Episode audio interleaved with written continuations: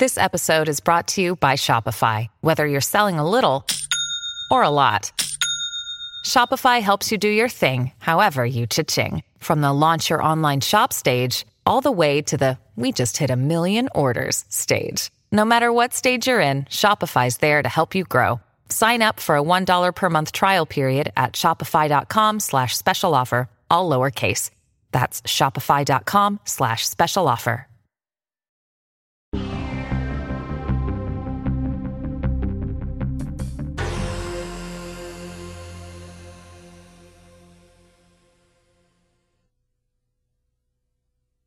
Hi, my name is Mickey Robinson, and I'm going to share my story with you. I was an aggressive young man who thought I had it all together. And in a few moments, uh, we're going to be in a room full of people. Right now, this auditorium is empty, and I've shared my story, oh, probably hundreds of times all over the United States and in foreign countries. And in some ways, it's never been the same any particular time because there's different aspects of it that come out. But basically, it's a story about a young man who grew up in America uh, seeking and desiring adventure and the things that life would promise would make you happy. Unfortunately for me, I struck my life, hit a terrible, terrible catastrophe. And the good news about my life is that there is hope, even in a hopeless situation. I experienced uh, tragedy in the form of an airplane crash, and I'll get into some detail about that in a few moments. But I also had an experience that uh, doctors now call an NDE, a near death experience. Well, previous to this time in my life, I'd never heard of that. But I can tell you that something happened to me that I can now only explain as I had a heavenly encounter. And that heavenly encounter not only changed my life for that moment, but for the rest of my life, it would never be the same. And I had no advance information on such things. And uh, I'm reminded of the popular TV series Star Trek, which began in the voice of Captain Kirk saying, Space, the final frontier, and to go boldly where no man has gone before. Well, I want to tell you tonight that space is not the final frontier, but eternity is the final frontier. And each one of us is going to come to grips with that journey. For me, I slipped through the very edge of eternity and had a brief glimpse of some eternal things. And then my life was sent back here to this earthly body that at that time was destroyed and devastated. Uh, where there was no hope for me to ever live a normal life. But by the power of God, I was healed, restored, and given a brand new heart. So it was more than just giving my life back. It was I became a new person. And for now, nearly 30 years, I've been alive, and I believe I've been alive for a purpose. And that purpose, one of the main parts of that purpose, is to say that there's hope in this life in every situation. So you'll be joining me live now in Nashville, speaking to a bunch of people in a place called the Belmont Church. Uh, come with me on this journey, and we'll tell you a little bit more about this life. He arrested Mickey Robinson at a very young age, and his life took a different turn. And uh, when Ananias came to Saul, he said, The Lord has appointed you to know his will, to see the just one, and to hear the voice of his mouth. And, I, and there is a lot of sense in which that's what he did with Mickey. He appointed him through incredible circumstances to know him, to see the Lord, to hear the voice of his mouth, to proclaim him, to encourage believers, to speak life into believers, and to speak life into unbelievers. Eternity is the final frontier. And for me, I got a little glimpse of that journey into eternity, but I came back to talk about it. I grew up in, in what uh, the, uh, the talk show host would call a dysfunctional family. We had alcoholism in the home, we had strife, we had problems. But to be honest with you, I think I was born into a dysfunctional race. So, in other words, anything that I did wrong, I'm not going to blame on my parents. I'm not going to blame on alcoholism. It's my fault. I did it. I'm accountable for it. That I just was being raised, and for me, my reaction to uh, the problems was probably uh, I was looking for a life outside of my natural environment. In other words, I wasn't looking to my parents for role models. I didn't want to be like my dad, but I uh, was looking outside. And one of it, I was a little bit adventurous. And that's why stuff like Space, the Final Frontier, and all this stuff of reaching out. You know, that spirit of adventure, of searching for something, I believe is in everybody. Even if you think that you're quiet and a bookworm and all that, there's something in everybody that gropes, that probes, that seeks. In every individual, there's that thing. I believe it's what produces people that write stories, that people that, that do art and make paintings. They're searching for something to experience that's beyond what they can see and feel. And I thought if, you know, if I could just use my abilities, be with the right people, have the right image, I could have or get what I wanted. And I don't know what it was, but I knew it was something more than what I was experiencing. So I was looking with outside my family, outside of the context of other wisdom that was available, to have something that would what? Make me happy. Basically, what I wanted, if I could really be, be honest with myself, was I wanted to be accepted and I wanted to be loved. Because I thought, uh, if I would really be honest, inside, I wasn't this confident, talented, good looking guy that people might have thought I was. I was afraid. I was dishonest. I was hurting. I was rejected. And I was unloved. And so I would do almost anything to change that, to remedy that. So after I got out of high school, and in high school, after I had eight years of uh, Catholic upbringing, and, and, then we went to public high school. A little bit different, but you know, not that much. And uh, they're very serious. No, I wanted to you know, be good at sports, a lot of different girls, things like that. And this is back when the Beatles first came to America, and so you know our society was changing, and, and we were still kind of like in the 50s. In, in, in mid America, you know, California would do stuff first, and then it would trickle down, you know, stuff like that. And, and yet, even though our society was changing, I was still the same way in many ways that I was growing up. Trying to change, you know, and it's so funny because I have kids now that are at the age when I was going through those changes, and it's amazing how teenagers know more than their parents. Dad, you don't understand. What do you think? I just came to this planet a week ago? I mean, I did live here for a while, and I was your age at one time, and I did go through some of the change, but I'm willing to listen to dialogue with you about what you're going through. But, you know, everything is brand new, and you want to do everything. So in high school, I was, know, had all this action and was good at football. And I was the kind of person that I could do anything I wanted to if I even thought about it or tried a little bit. And so that was kind of how I was. But after high school, I, uh, I got a job. I didn't go to college. I got a job in a stock brokerage firm I started on my 18th birthday. So here I am, this guy, fairly good looking guy, athletic, got the right girlfriend, everything else, and now I'm sitting in this job at the height of an economic cycle in our society during the Vietnam War. On my 18th birthday, working in a stockbrokerage firm. In a few months, I get a promotion, and I'm buying and selling stock for this very modern, progressive, really hip outfit. My ego was inflating. I mean, I looked like the Goodyear blimp on a good day, you know? just ballooning out there, and I was feeling pretty good about myself. But you know, there is never enough of anything to really satisfy you. Scripture says, it says, the eyes of a man are never satisfied. There's never enough money to satisfy a person. They asked uh, Getty, the oil billionaire, well, sir, how much money is enough money? You know what his answer was? Just a little bit more. There's certain things that seem like they satisfy, they seem like they gratify, but you say, this is pretty good, but if I could just do it a little better or do a little bit more. Everything on this earth, everything that's temporal is like that. It gives you momentary pleasure, but then you got to get another fix. And so while I was in the stock brokerage thing, that was great, but there was still something more I wanted. And um, I've always been fascinated with aviation, with flying. I mean, even as a real little kid, I loved to look up in the air and look at airplanes. The Goodyear blimp would literally fly over my house. It used to live in Akron, Ohio. I live just north of that. And uh, I loved the old Superman television show. Now, are there reruns of Superman still on? the This is the real cheesy black and white cutout, you know. And for a half hour, once a week, when that show was on, I would tie a towel around my neck. And I'd be on the armchair of our family sofa and for a half hour, I'm flying, diving off with Superman, watching that show. And my mother was ready to clobber me, you know, because I'm going to probably break this couch. But I just knew someday they're going to invent a little pill that you could take and you'd be able to fly. Wanted to do that, and uh, always wanted to fly. I was crazy about aviation. Studied the space program, the whole bit.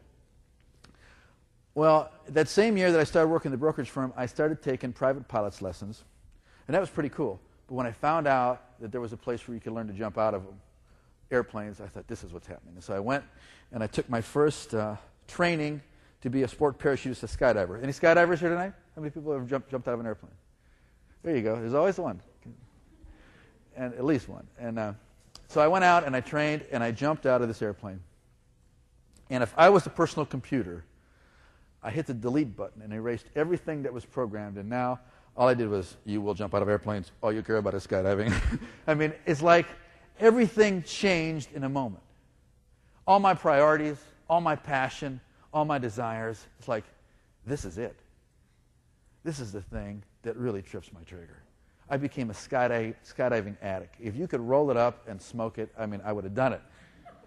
And once you learn, uh, you do five jumps that are called static line, when you hook on with a, a, canvas strap, and it's like a military jump, and it extracts your parachute. And if you do everything right on your sixth jump, you make your first free fall, which is where you go out and you enter into free fall, and then you pull your own ripcord. And there was something about that that was absolutely the most liberating thing I've ever experienced up until that point. It was a perfect name for what it was called free fall. It was like falling into freedom. It's like for those few seconds you've slipped away from every earthly attachment and you've broken some physical law and you were caught between the thing that holds man to the earth and a moment of like your spirit being released. And, and for those, for, for the, you know, and then after you advance, you, you, if you get good enough, then you go on and you have longer, you go up higher and you have longer free falls. And free fall is really where it's at. Opening the parachute is a mind blower. I mean, that is awesome. When you open up, poof, you're standing there and your feet are standing in the sky, and the earth is a half a mile below, and it is beautiful. It's so quiet, and so, pe- people look at me like, this man is crazy. I mean, it is absolutely beautiful, and it's such a uh, environmental change. You know, the environment is so different. Like when you step out of an airplane and go into the atmosphere, and all of a sudden you get this big rush, and then you open up this parachute, and there you are suspended, you know, in mid-heaven. It's a big change. But it was, to me, it was a sense of peace. And, and for me, that moment, those moments when I was in free fall under that parachute, that's when I thought I was really alive. That's when I felt like I was really alive. It's almost that this was like, it was worth it to live all week to do that, for that moment. And if I would look at my life up until that point, everything in my life progressively got more and more centered around me. So now I had become something of an image that I, whether people liked it or not, this was who I was. I liked it. I was good at it. I enjoyed it. I want you to accept it. It was using my talent, my ability. I had some new friends. I had some old friends, but my new friends were this elite group of people that were called the skydivers. These were people, they were, I mean, far more elite than any group I'd ever been with, more than the, the, the stockbrokers, because these were people who did it just for the pleasure. And I was jumping with the best skydivers in the world. I jumped with the national champion and, and the best skydivers literally in the world. And I was getting was very good. I was asked to be on a professional demonstration team. And now I didn't care anymore about anything except jumping out of an airplane. If someone would have told me that skydiving was my idol, I would have certainly disagreed with them. But I'll tell you what is your God. It's what you love most. That's God. You can ask a person, well, what's your priorities? And they'll give you the right list. But I say, well, what did you do last week? What did you care about most? What did you give yourself most to? What occupied your mind most? And you'll find out what your God is. And for me, skydiving had become my God. There was no amount of money that was too much money to spend on it. There was no amount of time that was too much time to devote to it. There was no too many miles for me to drive to it. I mean, I would drive from my house out to this Amish country airport, uh, 70 miles away, at 90 miles an hour, so I could be the first one to get on the airplane. I would re- risk getting traffic tickets. I would lie to my girlfriend why we couldn't go out that night. Why? Because I was committed to that moment of freedom and pleasure. And when I did it, it just created a greater appetite to do it more. And it was at a time when it seemed like everything in my life was in my control and in my hands. Little did I know that life could change in a moment. Do you know that your life can change in a moment? And there's nothing you can do about that. And without any particular warning, it can change and will never be the same again. I did not know that my life was going to change and it would never again be the same forever. I mean, I was cruising along knowing that I had the world by the tail. I knew I could be the world champion. I knew there wasn't any barrier I couldn't break with my talent. I was jumping with the best skydivers in the world. Doors were opening to me. But the main thing was, I was doing it because I loved it. It brought me great peace and great pleasure. On August 15th, in 1968, we were going up to make a routine parachute jump. We had two uh, student skydivers. One of them was a man who had never been in an airplane before. Obviously, he's never jumped out of one either. and he was going to make his first parachute jump.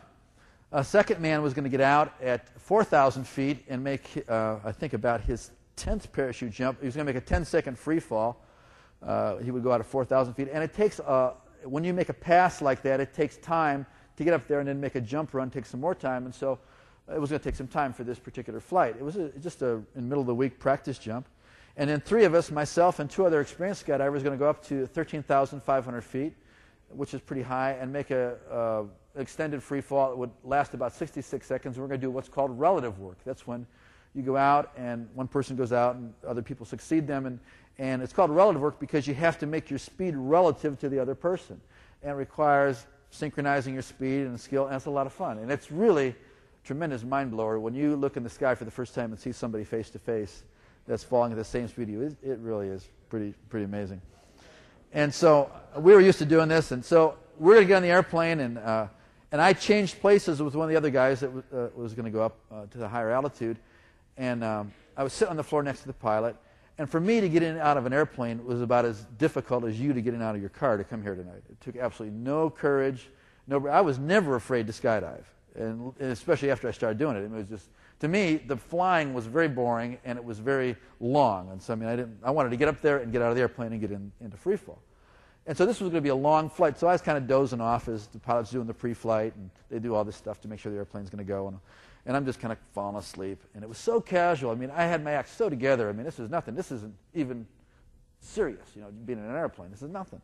And we're going down the runway, and I didn't notice the airplane sputtered a little bit and got going again. And you wave at the people on the ground. We call them groundhogs. We call, it, we call them uh, ground. These are people that hang around airports and look at skydivers. We call them groundhogs and whuffos. Like, whuffo, you jumping out of that airplane. Like that.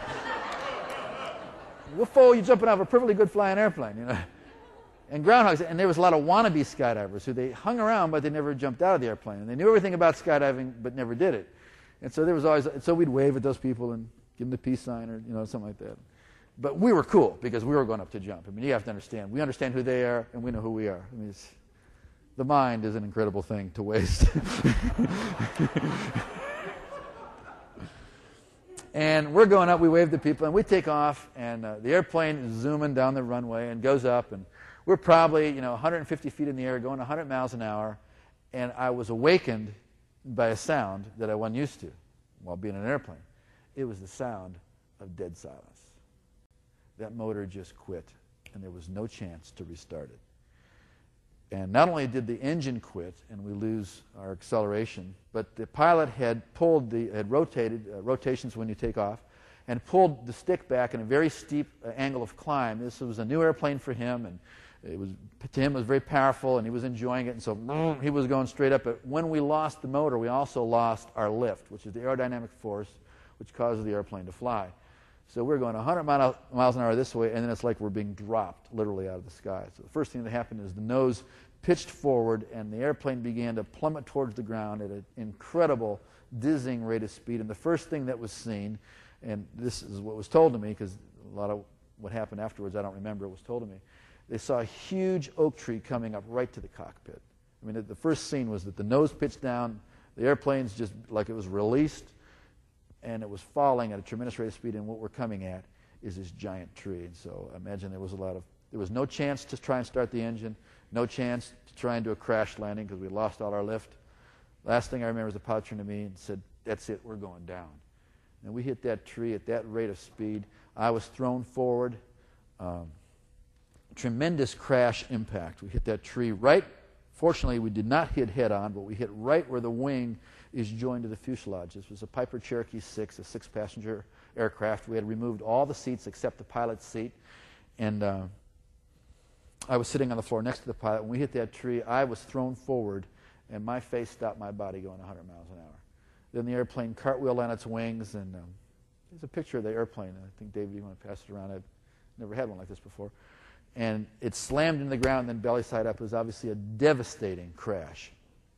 There was shock and confusion going on. Uh, uh, the two student skydivers were both injured and dazed and stuck in the baggage door, didn't really know what was going on. The third man kind of pushed them through the baggage door, and they took off running. The fourth man, who should have been the first out of the airplane, was just regaining himself uh, from being thrown in the back of the airplane after the impact and uh, was turning the corner to go out of the airplane. And he saw me moving and the pilot moving, and naturally assumed we were on our way out. As he was leaving, a fire just then started, and as he was just a few yards away, the plane just went up in flames, and he heard screaming and realized that two people were trapped inside the airplane, myself and the pilot. So this brave man turned and went back to the airplane, pulled himself through that fuselage door, and saw me uh, with my leg protruding through a hole that was torn in the side of the aircraft where the wing had been attached. I had my hand up here, and I was trying to pull myself through the safety, uh, to the safety through the outside, and I was soaked with gasoline on fire from head to toe. So like you've seen in you know, many movies where, where uh, people have caught fire, and the airplane gasoline is very high octane, and I had my jumpsuit on and parachute equipment, and something, even though I was trying to go to safety, something was holding me. Part of my equipment or my clothing was hung up on part of the metal, and I was stuck inside a burning airplane. This brave man grabbed a hold of those straps and said, Help me, Mick, help me. He said, I started pushing my leg, and it's one of those things with superhuman strength just tore me loose from there, dragged me away from the plane, yelled to the pilot, Walt, undo your seatbelt, I'll come back for you. He pulled so hard he pulled his thumbs out of his sockets and ran as far as he could. He collapsed and uh, started putting the fire out. And uh, he said, Get up and go. And I, I ran a few steps and collapsed. And he crawled over and began to roll me back and forth. Took three, two or three times to put the fire out because it kept reigniting. And then he turned to try and go back towards the flame, uh, towards the plane. Uh, him and uh, one of the other skydivers in the plane by then was just, just blazing into inferno. And the pilot was unfortunately was burned alive while strapped in his seat. Well, the, an immediate uh, examination by these guys, I was devastated. I, I, said through all the smoke, so how bad am I hurting? He said, ah, with the smoke and all that, we can't tell. And they really didn't know if I'd even make it off the field. And an ambulance somebody had called. One of the neighbors must have seen the smoke and drove right back in the field. And they loaded me on and drove me as fast as they could to the nearest hospital, just a little community hospital. And certainly not the kind of place uh, for the kind of trauma and devastation that I had gone through. But they took me there and cut what was left of my clothes off and saw that I had sustained very serious third degree burns over uh, 35% of my body. Plus, I had a brain injury. I had a laceration that tore my face from the corner of my mouth up the side of my head. I, uh, had, I was blind in my right eye. They didn't know it then that I had obviously cuts and bruises, and from that kind of crash, all kinds of trauma. The worst thing about a burn, other than the initial shock and trauma, are the complications that you can get afterwards. And of all the things that, I, that they hoped I didn't get, I got all of them. I went from 167 pounds of solid muscle down to 90 pounds. I developed infection all over my body. My, my hand was so badly infected they were going to amputate my arm. I had a brain injury, a contusion, a swelling of the brain from the tremendous impact we made. I developed then what's called a Curling's ulcer. It's a stress related ulcer, probably from all the shock and the pain and the trauma. Your body kind of goes haywire and over produces uh, gastric juices. And so I had this big hole in my stomach on the inside. I was bleeding profusely. Some days I was bleeding as much as 10 pints of blood in a single day. Almost the entire volume of the body was being emptied, and they would put blood in. I totally, totally drained the blood bank. And then things got worse. Uh, um, infection was also inside my body. I had microorganisms living in my blood. Like I said, my, my right eye was blind. Um, the pain was out of this world. I mean, you cannot imagine the tremendous pain. There's no amount, there's no amount of drugs that can take away pain like this. And yet, as sick as I was, and I was getting sicker, my body was fighting to live. And it's amazing to me, and it, uh, you know, and I read some of the accounts. I'll talk about a little bit later of all that was wrong with me. And it's amazing how your body fights to survive, creates things to counteract. You know, the Bible says we're fearfully and wonderfully made. Anytime you ever get sick, even if you get a cold or the flu and you get better, you thank God for your healing. Because God has put his living nature inside every living thing, and he's made things where the body will go into action and try and repair that which is broken. And as though my body was fighting like crazy, it was fighting a losing battle. And, and I got worse and worse. I developed uh, decubitus ulcers. Those are bed sores uh, on the backside of my body where the tissue just rotted away and bones were sticking through my flesh, visibly through my flesh and my heels and my backside and my hip. And I finally got so sick, and the nerves in my legs died. I, uh, my feet were curled up like claws over the end of the bed, and they brought an expert physician in from one of the world's leading educational hospitals, Case Western Reserve Hospital in Cleveland, and he examined me and determined, uh, he, he, listed, I read a number of years ago, I read his summary for uh, the 700 Club before you send your testimony in.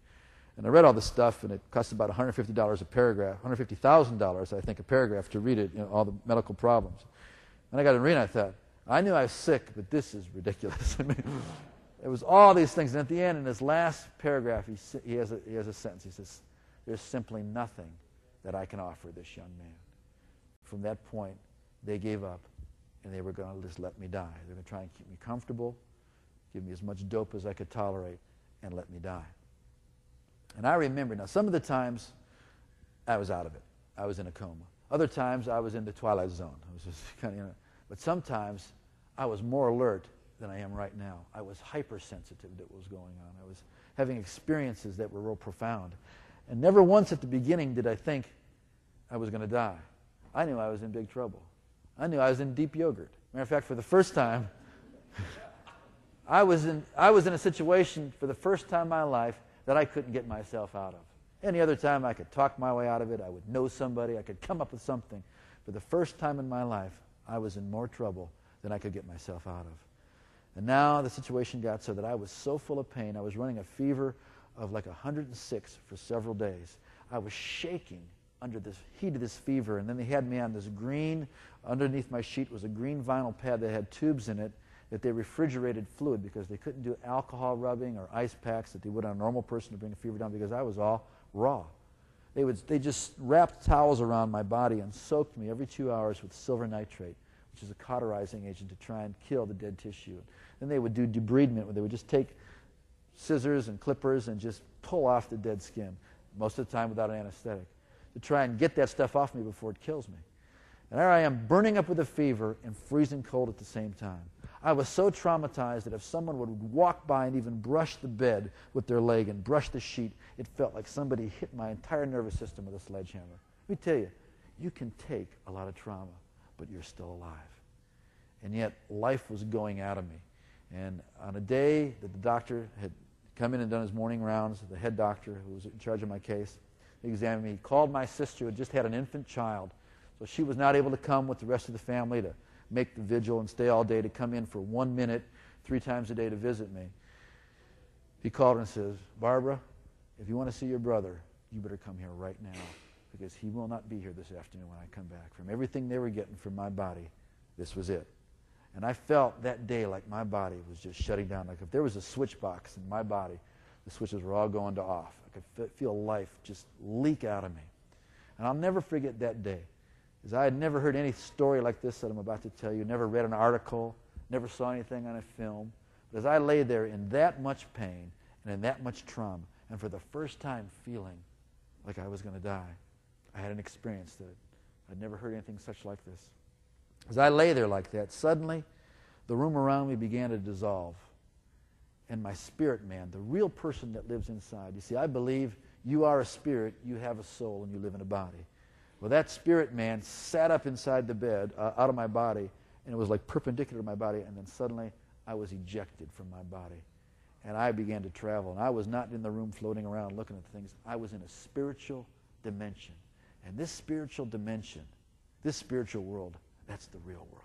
And this spiritual man that I was seeing and perceiving, that was the real me and I instantly knew it.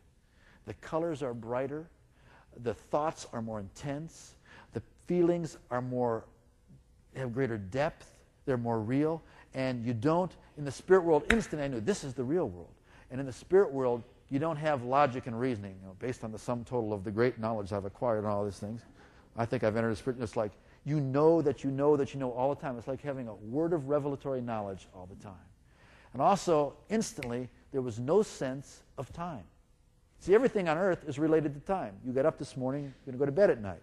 Something is new, it'll get old. Something is born, it's going to die. Everything on the physical plane is relative to time, but everything in the spiritual plane is relative to eternity. Instantly, I was in total consciousness and awareness of eternity. And you and I, as we live on this earth, cannot even comprehend it because everything that we have here is still within this veil of the temporal life. But in the spirit life, that's more real than anything else. And it's awesome. Eternity as a concept is awesome. There was no such thing as time. I knew that whatever happens is going to go on forever and ever, wherever I was being shown. And I was traveling somewhere. I could feel myself traveling. And as I began to perceive and understand what I was doing, it became more intense. And I could see this at a distance, this white light that was growing. And as I began to travel towards that light, as if I was being drawn and carried, there was nothing I could do to change it. Off on my right side, there began to enclose around me a blackness. As if you're in a room and you're in a dark room and you're closing a door, it was like that was, was happening. You know how you get in there and that it gets smaller until there's a sliver of light? Well, this blackness began to close, and I could feel the very nature and reality of that blackness. There was no matter in it, there was no thought in it, there was no experiencing, there was no life in it, there was nothing. It was eternal, empty nothingness forever. And the more I began to peer into it and perceive it, the more intense it became and the faster it went till it was down or it was closing down to a sliver of a half inch of pure white light that went eternally down that way and eternally up that way. And I know if it closes, I am cut off forever from the source of all life. Now, people say to me, were, you a, Christian when all this started? Like I said to you, I, I was raised Roman Catholic. I believe there was a God. I believe he's out there somewhere in heaven or in the universe in management, taking care of everything, but I'm busy on earth. I'm getting it on. And the only time I ever even acknowledged God is when I wanted something. And now, and, and but, but I'll tell you this from the time they brought me in the hospital, for the first time in my life, I knew that the big shot skydiver, stockbroker, good looking guy couldn't do a thing to help himself. For the first time in my life, I needed help. And I said, God, I'm sorry. Give me another chance. Some of the times they were going to take me into surgery, and I laid on that table and I saw all those chrome instruments they were about to use on me. And the serious looks on the faces of the doctors and nurses. I said, God, I'm sorry. Please give me another chance. At 4 o'clock in the morning, when they've given you the last shot of morphine they're allowed to give you, and it hasn't done a thing, and you are shaking in your boots, and you ask for help, and they think you're delirious and they won't help you. And you cry, I said, God, I'm sorry. Please give me another chance. Now I'm standing on the very edge of eternity about not just talking about dying as a 19 year old kid who was trying to live. I'm talking about forever being sealed away from the presence of Almighty God, from the chance of doing anything. You know what I think the worst thing about what I saw was, which I think was the outer darkness, is that if a person goes there, they'll have every passion and every desire that could ever be even experienced and have no chance ever to fulfill any of it. And there'll be eternal remorse of knowing what they could have had and having no chance to get it back.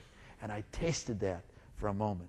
So now I'm standing on the very edge of eternity, looking into this light that was about to be cut off from me, and I'm screaming from the inside of my spirit, No, God, I'm sorry. Please give me another chance. I want to live. And right before this blackness severs me from the source of that life, I'm standing in the very presence of Almighty God.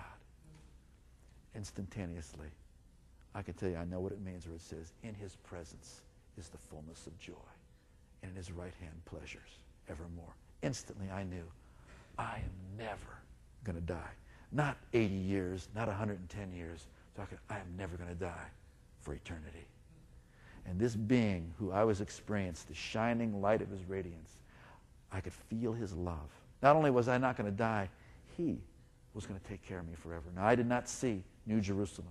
I didn't see the streets of gold.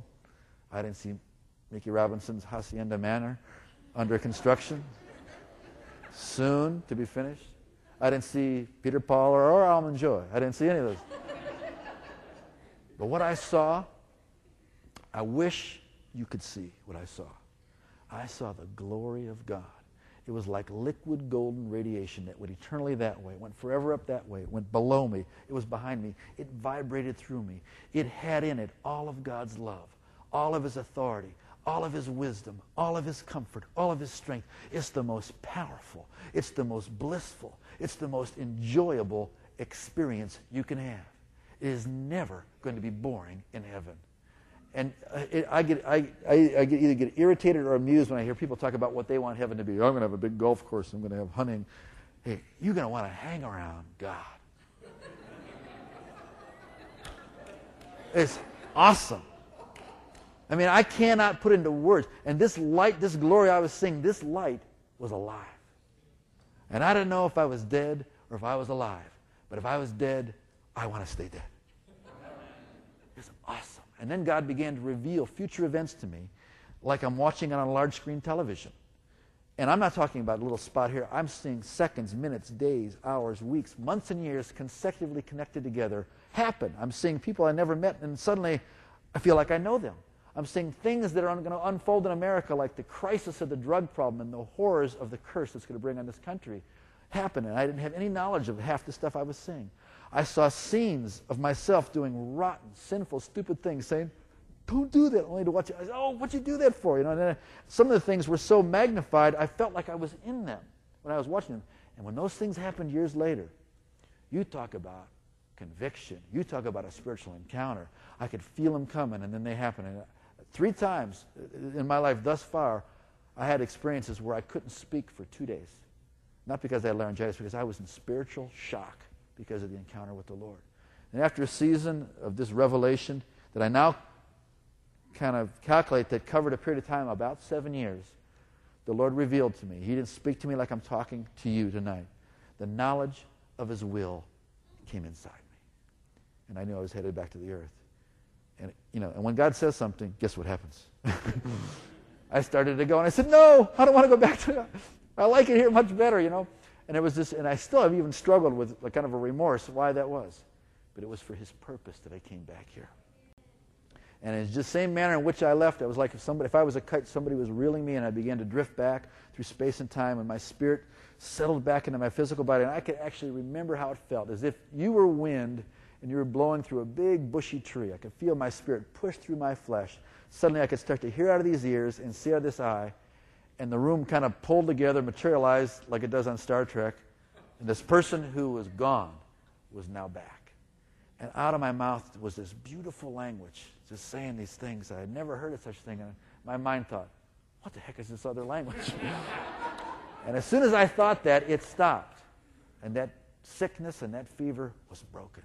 For the first time from when I came into the hospital, and I don't know how long it was, it was a matter of two or three weeks or whatever until this crisis came, I, my head sank down the pillow. And for the first time, I went to sleep and rested. Other times I'd pass out or I'd go into a coma again because there was so much trauma.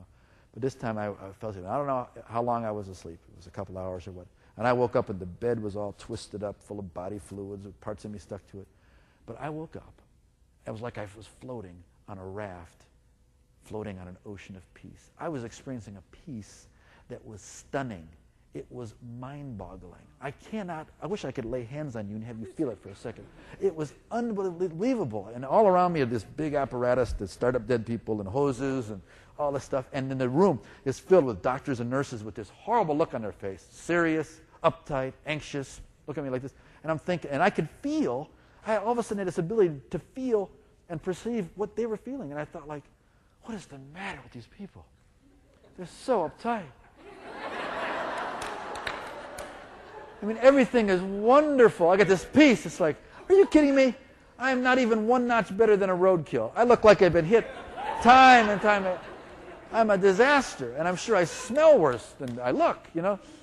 Of course they're uptight. But see, the Bible says he gives peace that passes understanding. And this occurred to me, actually, it was a couple months ago. I was traveling somewhere. I thought, you know, that's probably, and this is, this is a thought that came to me, that's probably the healthiest I've ever been on this earth. I was dead completely to all physical ability, but totally alive in the spirit. I didn't care about nothing because that glory that I had seen was now inside of me. Now, I didn't have any information up here, but there was a lot going on inside here. From that point on, God began, I was still, I was still sick as a dog. I was then, you know, I was blind. I was crippled. They said both legs were nerve damaged and paralyzed. I said, I'm never going to walk again. This is not a battery hour powered nuclear deal here. This is, you know. And there was, I had a lot of problems. And I was still, I could die at any minute. You breathe on me the wrong way, I could die. But I had eternal life. I had the Spirit of God living inside me. And I had a future. It was, God answered my prayer. He gave me a second chance. Now, I was in that hospital for 167 days.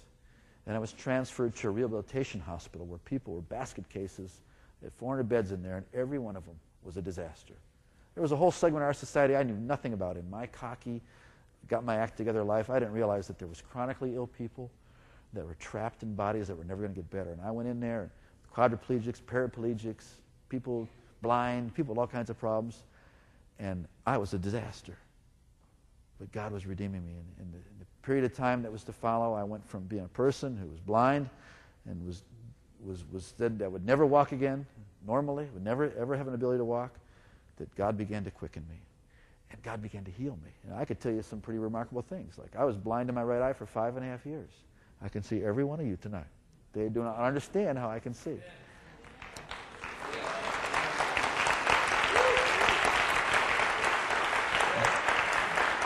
Both of these legs were nerve damage where they put electrodes on my nerves to see if they get my legs to work, and they didn't even twitch. This one twitched a little bit, this one didn't. This leg came back kind of supernaturally, naturally. This one never did, and I had a leg brace on this leg. And I would speak to my legs and say, Legs move. This leg was a very nice, obedient leg. It would cooperate. This leg would lay there dead as a mackerel. It would move. It's a real bummer when they won't listen to you, you know. And one day, out of the blue, I had no extra feeling, no goosebumps, nothing. I just said, legs move, and my leg was instantly and completely restored. Now, I had never been in a Christian church. I had never seen television. I didn't know about divine healing. I just had anointed ignorance and had this thing. I wanted to get better because I wanted to get out of there and jump out of an airplane again. Yes, yes. And my leg worked. And this doctor, see, and also, eh, while I was so sick with this ulcer that digested my esophagus, they had, I, on top of everything else, my esophagus got destroyed and I couldn't eat food for a year. They had a rubber hose in my stomach, and that's how they fed me for a year. I went through Thanksgiving and Christmas and watching little Sony TV with a 900 pound turkey, it looked like, and there's just juice coming out of it. And I wanted to eat the TV, you know. and the little cute little candy striped girl would come in, oh, Mr. Robinson, when we have your dinner, you know, and she'd hang this plastic bag up there, unclip this hose, and this white goop would come down through this hose and go into my stomach. And it didn't even warm it up. You know, it was about 38 degrees. And they had to stretch my esophagus out by pulling this little chrome plated bullet through this little tiny opening in this much of my esophagus. They said I'd never eat normally. They'd pull that twice a week I was having these operations. And they had this little green string coming out of my nose because that's what they would attach. And I, and I would tape about 10 miles of tape on my face at night. Because if I swallow that string, they're going to shove that instrument down my throat again. It was like I thought I was an Ed Sullivan doing a sword swallow. It was terrible. And so the day that the Lord healed my leg, the doctor, they got to figure stuff out. You know, they got to figure out how they're going to cover themselves. They didn't know how my leg worked because I had a leg brace. I threw it away my leg is completely restored. So he took me to every clinic in this hospital the eye clinic, the dental clinic, the radiology. He said, Look, we did a new procedure today. He'd pull that string and I'd kick my leg like so, honest. It's a medical miracle, okay? and I had a lot of other things. I mean, I could tell you story after story of impossible things that happened to me physically. But I tell people this almost every place that I go, especially the first time as sensational as all those things are, to be forgiven of my sin and to have a clean conscience and to be born again and to know that God loves me is greater than any of those other miracles. I, and I am not just saying this for the sake of, of effect or an exaggeration. All of those things were just a hint of the love of God. Now I'm still not only and I and I and for a guy as vain and as cocky as me, I experienced some other things. I didn't really care that much how I looked. And I looked really bizarre back then. I mean, I would cause a lot of traffic accidents when they first let me out of the hospital. I mean, I was really responsible for a lot of insurance problems. But all I wanted to do, I went and jumped out of an airplane again. And, you know, I did. I could barely walk. And it was the only time I was ever afraid. And I wasn't afraid of the skydiving part. I thought I am too skinny to fall. And on the 6 o'clock news, on the weather, they're going to say, we got a cold front moving into Ohio. Hey, who's this guy going across the jet stream? And I jumped, you know, and it was great. And the people thought I was amazing. And my first jump was from 12,500 feet, 60 second delay. And it was great. But it didn't turn me on quite. It was great. Skydiving is fun. I want you to know that. But there was something else that was drawing me. And I began to search, and I began to study every world religion. And certain events were happening because I still, I was, you know, I had lost the girl I was engaged to. I had a broken heart that was pretty bad. Anybody ever know what a broken heart is? Did you ever have a broken heart so bad you never think you'd ever be right again? God will heal your broken heart. It's part of His job is to bind up the brokenhearted. And concerning those three things that were important to me my image, my friends, and my abilities hey, I literally lost my image. Quite literally. My friends, you know, I was just young and we had a lot of friends and new people, but they got to go their own way and all that. And I lost all of my friends. Abilities, I was reduced to none. And it is dehumanizing when you can't even take care of yourself, your own human functions. But I got those back. And I got another image back. But now as I live, I don't want my image. I want the image of Jesus Christ. And I just don't want my abilities. And I thank God, man. I snow ski. I roughhouse with my kids. I've jumped out of airplanes. I'm still, Don was teaching me, teasing me tonight. He says, You got to stop thinking you're 16. I like my abilities. I'm grateful for them. But when you can operate in His abilities, you'll know something that no one else can ever know. And friends, I got family all over the world. But I know what it's like to be lonely. About two years later, and see, I didn't have any, under, any spiritual understanding of what happened in my heart. And, and a lot of the people, this is back during the peace movement and the hippies and Vietnam, and people were singing about peace and talking about peace, but it wasn't real peace. Now, I identified with the part that they were talking about, about love and peace and brotherhood and unity, because that was in me. But when I saw people burning down buildings and things like that, I said, that's not me. I had an, an incident where uh, I was at a concert in uh, Akron, Ohio. There was about a thousand people there. I was there with some people I knew, and even though I was there, I felt like I was alone. I felt like there was, and I was, I was sitting on the floor in the midst of the, a break after one of the songs, and, and I was just thinking, I said, God, no one, there is no one that understands what's going through me. And no sooner were those words, and I just whispered them under my breath, out of my mouth, and I felt pressure on my shoulders. And I looked up, and here's this young woman, long, wavy brown hair down about here, in big elephant bell bottom pants, tears streaming down her face. She said, God, he's so beautiful. Just take him deeper. See, somehow God heard my prayer and sent somebody. She, could, she didn't hear me pray. She could, no, nobody could hear me pray. I was praying unto the Lord myself. I didn't even know how to pray. I was just speaking out of my heart. And God was saying to me, I understand everything about you. I'll never forget that as long as I live. I felt waves of love just wash over me. Just wash over me. I had so many other experiences in my life when I had nobody to talk to, and God would show up in my life. And then God began to bring Christians in my life.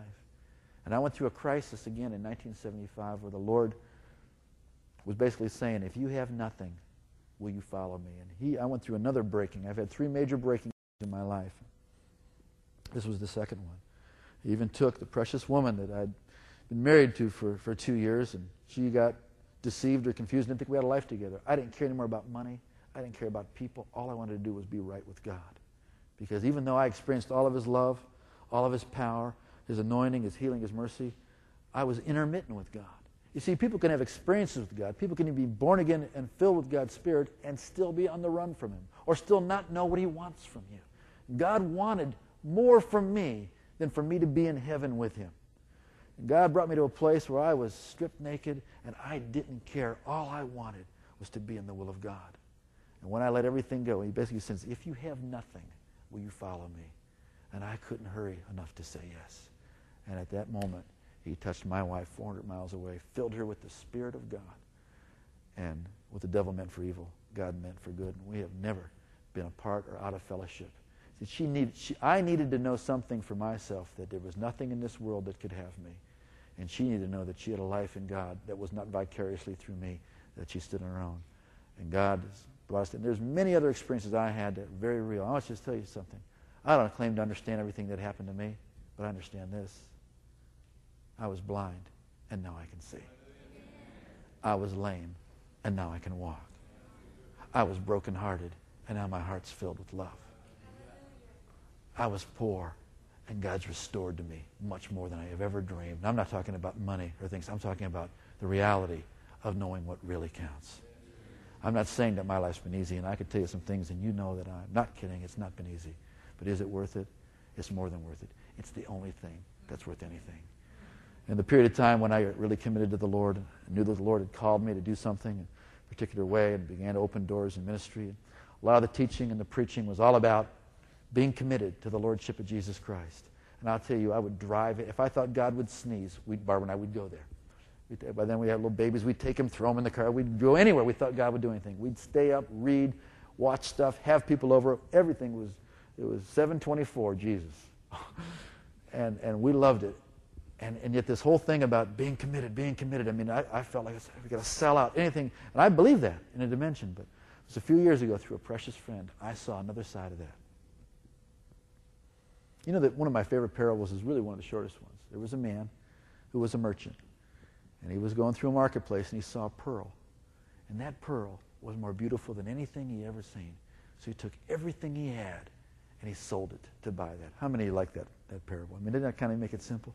I thought, yeah, that's what it is. You got to sell it. You got to be willing to lay down everything. You got to be willing to invest everything, all your time, all your talent, all your motivation, all your cares. But there's another side to that. And it's this you're that pearl. And you're that pearl. And you're that pearl. And God took everything he had. He took his only son. And he sold him. That he might buy you. Because you are more beautiful than anything he's ever seen. You see, we got to start thinking about how much God has committed himself to us. And out of that love of God, we'll be able to walk with Him. We could talk about self denial all we want. The best way to accomplish self denial is to learn just to do what He asks you to do. You can make lists, you can quit this, you can want to get rid of that, but if you just walk in simple obedience, let me tell you, He's got a plan for your life that is impossible for you to do without Him. And yet, if you don't do it, you're going to still be looking for that mysterious adventure that's going to satisfy you. Part of the plan for me is I want to see healing come to the body of Christ because I know what it's like to be broken. I know what it's like to be lonely. I know what it's like to have the joy of the Lord and to be a man of sorrows because that's who I am. I mean, I'm not bummed out about what happened to me back then. This stuff doesn't bother me. But I've gone through some stuff that's a lot harder than the, makes the airplane crash look like a cakewalk. I have the joy of the Lord, but I'm still a man of sorrows. We live in this world. This is not perfect because what I saw there that is better. But God had a reason for me to come back here, and one of them, one of those reasons, is to encourage people. He's got a plan for your life. If He can take me, if there's anything about my life that should make sense, is that God let me become absolute weakness. There is not a doctor. I had an atheist doctor tell me that what happened to me was a miracle from God. There is not a doctor that would examine me or read my report to say anything is possible for none of me to be, be alive, but to, have, to be able to walk and to be able to see. But what happened to me inside is awesome. He gave me hope where there was no hope. And I know there are people that look like they're together on the outside. Let me tell you something. God's not looking for people who got their act together. He's looking for people who know their act is over. He can't, he really can't use people who got it all figured out. He can use people who say, Lord, you have to show me. You have to do it through me. But he wants, he's chosen to use people to work his will. And it's going to be people that have a heart that's renewed and have a passion. I want you to pray with me right now. Lord, I thank you that out of weakness and out of hopelessness, you manifested your strength and your love, which is, which is otherworldly. Lord, I have been touched by a supernatural being from another dimension that we call God, but it's, you that's not a good enough word. I thank you, Lord, that you forgive our sins.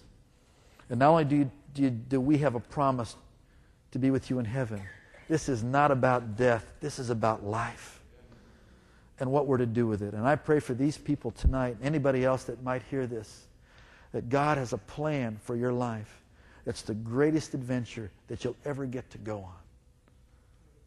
And it comes through a person named Jesus Christ. If you will just identify with his love, with his power, He will change your life. He'll arrest you and apprehend you, and He'll bring you into His purposes, and you'll find out what it really means to be alive. Tonight, I want you to know that you are that pearl that God looks at and says, You're beautiful. I want to touch your hurt. I want to touch your brokenness. I want to touch your talent. And I want to use it for my glory. And in the process, you're going to enjoy things that you can't even begin to understand.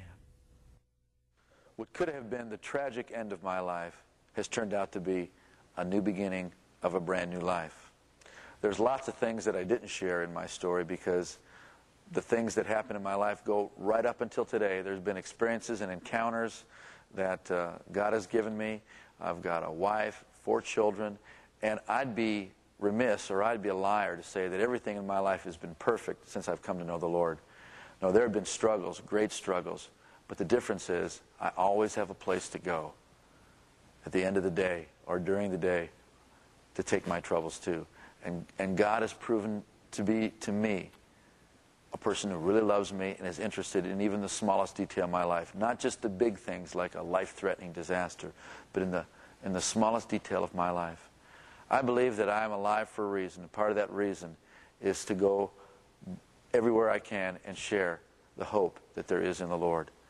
I don't know where you're at. I don't know if you've been trained. I don't know if you've been in church. I don't know if you're in someone's home watching this video. But I can tell you that what you've seen tonight is a true story of a man who was brought to absolute hopeless weakness so that God could show his love and his infinite power. I was not just restored physically, but I was restored spiritually, mentally, and emotionally. And the love that I have now is more than human love, it's the love of God. I want you to know that love. I believe that why I'm alive is to share with people that there is hope when it seems like there's no hope. And that there's a reason that you're alive. I don't think that we should just hang around here for 40 or 50 or 60 years and be some highly involved beast just to shove all the pleasure in that we can. If that's all there is to life, then you might as well party. But I know and I've seen that there's a life beyond this. But what we do here is important. And I think that you need to know that you can have a personal relationship with Jesus without meeting with disaster. All you have to do is ask. It's as close to you as your ability to pray. If you want to pray to know the Lord, if you want to pray for a deeper walk in the Lord, I want you to pray with me right now. Lord, I believe that Jesus Christ is the Son of God. I want to know him as my Lord and my Master. I want to be forgiven of my sin. And I want to start a brand new life. I want to have direction. I want my life to count for something. Jesus, I ask you to come into my life, to make me a new person, and to send me on the path that you want me to walk on, and to do the things you want me to do. I surrender my heart to you that you might have full rule and reign in my life. I ask this in Jesus' name. Amen. If you'd like to know more about how you can have a relationship with the Lord, or more about how you can let your own personal life make a difference in this world. We're going to have an address and a phone number at the end of this video. But remember, even if you didn't pray tonight when you saw this or today, remember, God knows your heart. As much as He was able to hear my desperate prayer. And I tell people if there's anything that's significant or outstanding about my life, it's that my life is an example of weakness. And by contrast, God was able to show his overpowering love and his unlimited strength. That in weakness I've been made strong. That through my weakness God has shown his love. If there's anything outstanding about me, it's that, I, it's that he's taken the weak things of this world to show his love. So there's nothing I can brag about, about the good things that happened to me. But I can thank God that he's given me a, a second chance. And it's been my pleasure to share that with you on this video. I hope you can enjoy it, share it with someone else, and know that Jesus Christ is the way, the truth, and the life. Thanks.